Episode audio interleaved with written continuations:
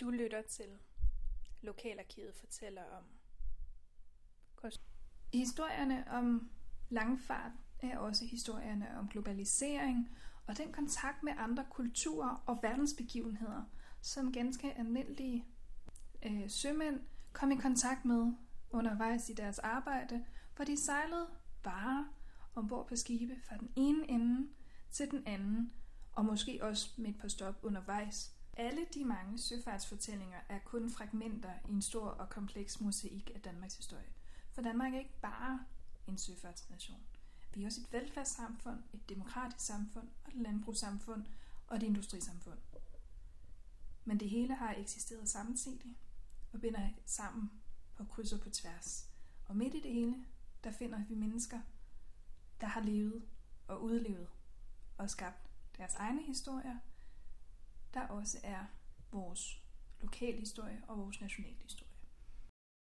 Ole Nørager Jørgensen Lavnborg kender vi egentlig fra Frimurbroderiet i Korsør. Han grundlægger netop denne loge.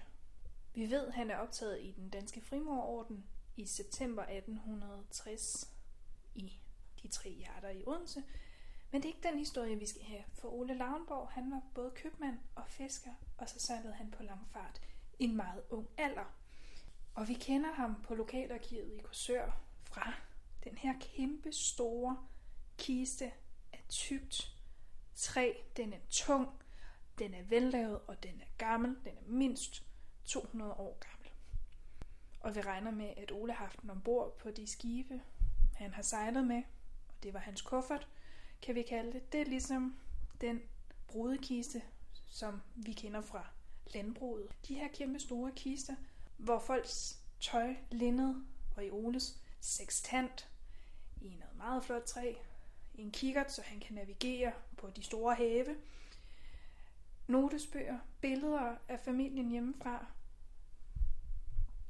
breve, der er gemt. Ole Lauenberg blev født den 27. september 1833 i Korsør af postfuldmægtig Wilhelm Jørgensen, Lauenberg og Ane Johanne. Han voksede altså op i kvarteret omkring Slottensgade, og han gik i Korsør Realskole, som lå nede i Slottensgade.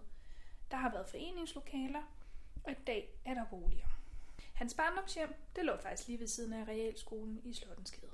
Og allerede som 11-årig i 1844, 1845, der kom han ud at sejle med skrånderten Augusta af Korsør, som redder Jørgen Kruse ejer. Og turen går til England.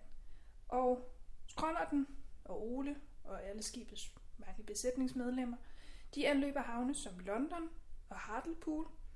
Så vender han tilbage til sin skolegang og bliver i påsken 1848 konfirmeret i Korsør Kirke. St. Pauls er det ikke, det er nemlig St. Gertrud. Han fortsætter med at sejle, dengang med skrønderen familien, som har hjemmestavn i Nyborg, med ture til England og Norge, som er nogle af de største handelsmarkeder for Danmark i 1840'erne. De næste 10 år sejler han fortrinsvis indenskærs, og det vil sige, at han sejler til Norge og i Østersøen. I juni 1858, der er han 25, og der hyres han med brikken Johanne af København, og den foretager rejser på tværs af Atlanterhavet til blandt andet Mexico og Brasilien. Skibene har kunnet klare de længere sejlture. Mange danskere udvandrer faktisk også. Men tænk sig, Mexico og Brasilien. Året 1860 bliver skældsættende for Ole Lauenberg. Redder Jørgen Kruse fra Korsør, han ejer et barkskib, der hedder Dan. Og det her skib er på en rejse til Sydamerika, og ombord indtræffer en ulykke. I det føreren af skibet, skibsføreren Nils Hågensen, en anden kursørdreng, han omkommer, fordi han bliver ramt af en lastbom i hovedet. Det er altså ikke ufarligt arbejde.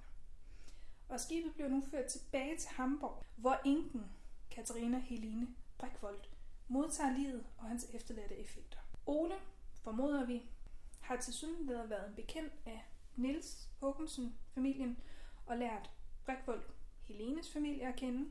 Brikvold, det er en meget kendt søfartsfamilie med mange skibe og aktiviteter i Blagnese med ham. Og efter den her tragedie, hvor Helene hun står som enke i 1863, der gifter Ole sig med hende, og de får datteren Helene. Så er det altså tid til at slå sig ned. Og han nedsætter sig som købmand og handler med fiskegarn og andet til fiskeriet, som han køber via de her gode kontakter, han har til handelsbyen Hamburg, som har kontakt til resten af verden gennem søfarten. Samtidig driver Ole Bundgars fiskeri ved både Seerstranden og ude i Musholmbugten. Det er to gode steder, vi også kender i dag. Det er her, han begynder at interessere sig for at gøre en indsats lokalt på land, og det bliver frimurer i riget. Han opgår ved døden i 1914 og bliver den 8. april brændt og bisat i København. Der boede efter Lauenbergs børnebørn i slutningen af 1980'erne blev ryddet, så finder man adskillige betydelige korrespondencer, den viser sig at stamme fra. De oversøiske besiddelser gav også muligheder for handelskompanier. Og et af de handelskompanier, det er ØK, Østasiatisk Kompani.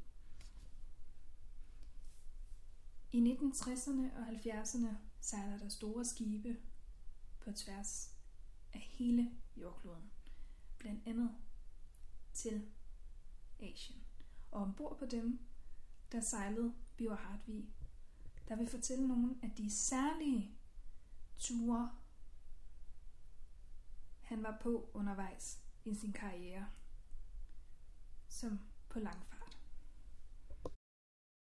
At der så er sket det, at nu er der lige så mange kvinder ombord, som der er mænd, øh, og det har jeg altid sagt, hvis der skal kvinder ud og sejle, så skal der være lige mange kvinder som mænd, for så bliver der ikke problemer.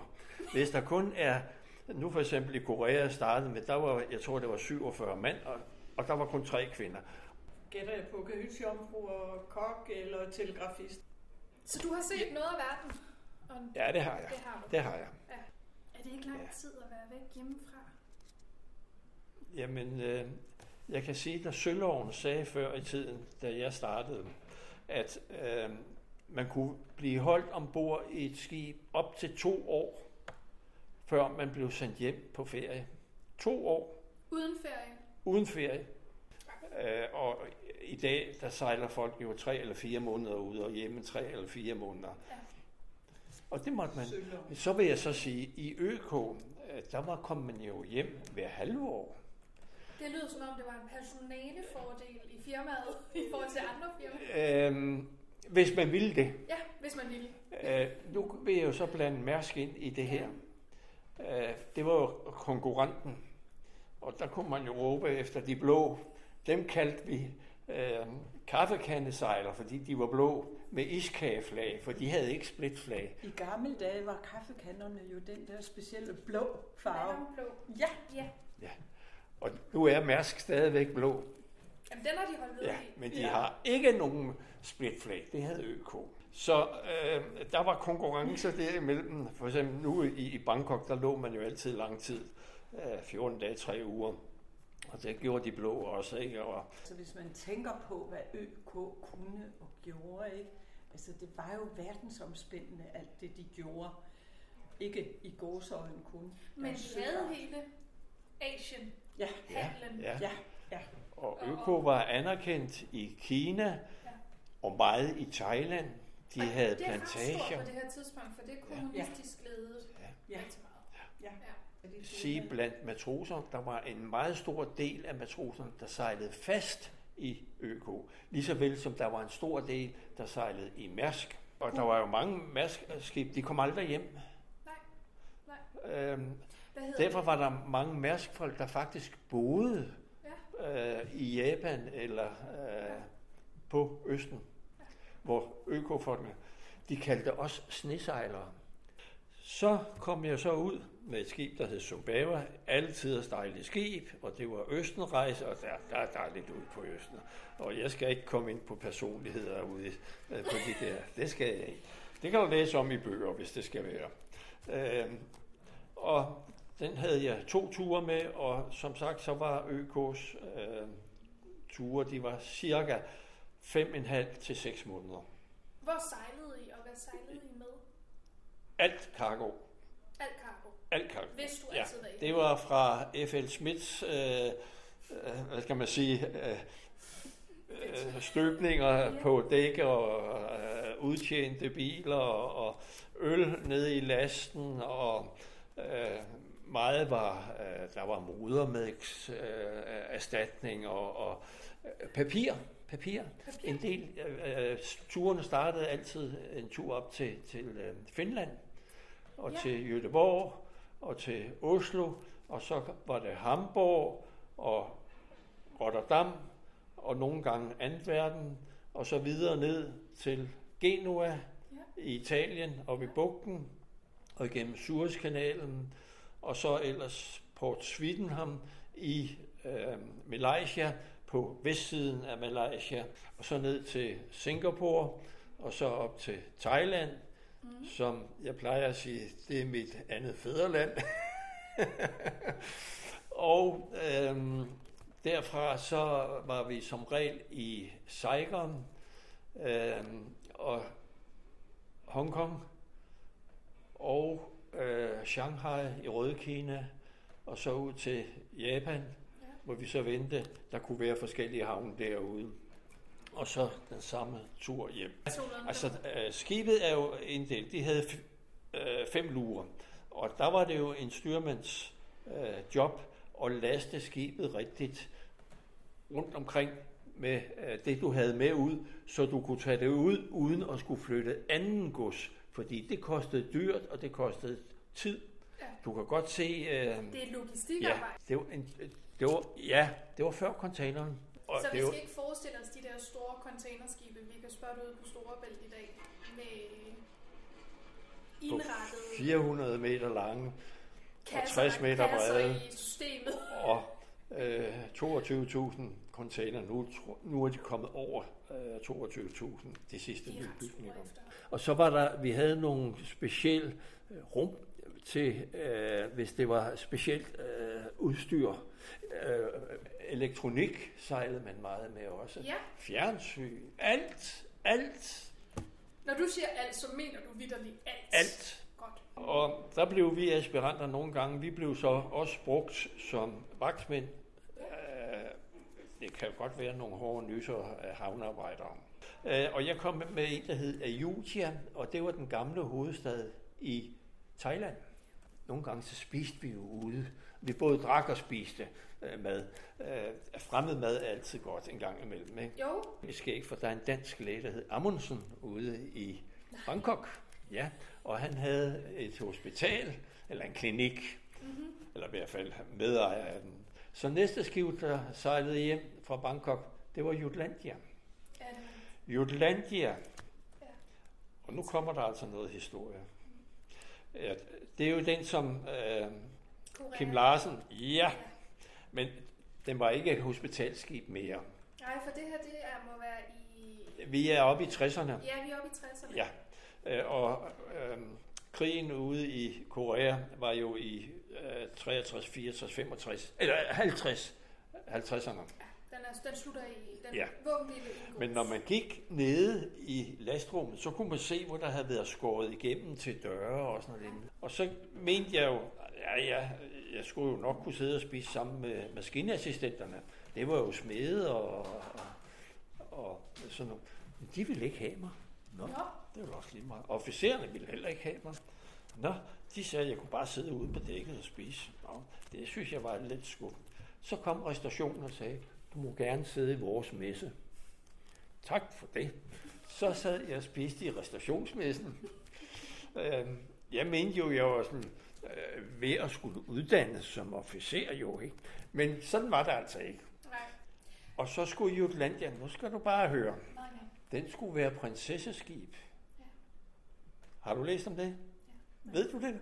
Men du må gerne fortælle det. Nå, men så skulle de have tre aspiranter med, hvor jeg, jeg skulle være den ene. Nu kendte de jo mig. jeg må have opført mig ordentligt. Og jeg, jeg fik loskammeret. Ja, men det var så godt. Det var helt op lige under styrehuset og med ud, to vinduer ud over det hele. Fantastisk. Ja, det var man. Det var rigtig godt. Så det var jo heldigt. Og det var jo lidt af en oplevelse. Ja, Også det. Og afmønstret i en havn over et andet skib for at få min sejltid. For ikke at spille tiden med at ligge og sejle, og måske have sejlet 3-4-5 måneder for lang tid. Det var et du spørgsmål var om. ambitiøs om at nå din sejltid. Ja. Og det gjorde ØK også. Ja.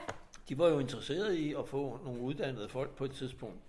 Så da jeg var færdig og havde fået min sejltid, så kom jeg på navigationsskolen ja. inde i København øhm, og fik min styrmærkseksamen og startede, og det tager halvandet år, eller to halvandet år dengang. Kun på skole? Ja. Men så var det meget almindeligt, at man gik over og tog skibsførereksamen bagefter. Ja. Da nu kan I have det så godt, dreng, nu skal jeg ud og se, om den første eksamen, om den kan bære. Så jeg kom ud og sejlede i ØK igen, og der havde jeg 14 dage som fjerdestyrmand, hvor jeg gik som følge til tredje styrmanden, og da jeg havde der 14 dage, så tog han hjem, og så blev jeg så tredje styrmand, og så sejlede vi med Panama, Østenrejsen, og var blandt andet i øh, Indokina, altså øh, Saigon, hvor der var krig, og der kom vi, vi havde 700 tons 700 tons sprut med til den amerikanske her. Krig derude, så vi fik Hvordan jo er det at krig. sejle krig? Ja. Det er lidt underligt at tænke sig. Altså, var I frygtet I for jeres... Nej. Nej, okay. Nej, nej. Det var bare... Det gør man ikke i den alder i hvert fald. Det, der tænker man ikke så meget over. Men vi fik den dobbelte hyre, fordi man fik krigstillæg, når de fyrede øh, bomber af derinde. Ja, det var, Det er ret vildt. ja, det, det er jo lidt uhyggeligt. Og det var en, det var en grim krig. Ja, al krig er grimt. Men Ja. den var... Men øh, og der var skibe, der havde sandsække op om, rundt omkring øh, styrehuset, men det havde vi altså ikke. Men det er måske også en... Ekspeditionen til Asien i 1618 var den første lange rejse fra danske farvand med danske skibe, med danske søfolk, soldater og købmænd fra Øresund og hele vejen til Kina. De sejlede ud i november måned i 1618, og to år senere så nåede de de kinesiske og indiske kyster. Det var altså en lang rejse, og de var afhængige af én central naturkraft for at komme frem, nemlig vind fra de rigtige retninger. Og til at navigere og læse vinden og komme rigtig frem over havene, der havde vi folk som Ole Lavnborg ombord, og senere Bjørn Hartvig. Man har nemlig brug for at kunne navigere og have navigatør. En skibsfører og en hel masse uddannelser har sikret de mange langfarter med skibe, både sejlskibe og de senere dammskibe og motorskibene og containerskibene, at de kom frem, lagde til anker, til kajs, fik varer lastet og losset og kom hele vejen den samme vej tilbage. Du har lyttet til serien Maritime Korsør fra Lokalarkivet. Det er et bidrag til projektet og aktivitetsteam Maritime Korsør, som du kan finde mere om på hjemmesiden maritimekorsør.dk. Korsør staves med ø e. Og du kan finde flere steder rundt i Korsør, så hold øje. Jeg er Maria Meier og har interviewet afsnittets hovedfortællere og produceret podcastserien Lokalarkivet fortæller om. Tak for at lytte med.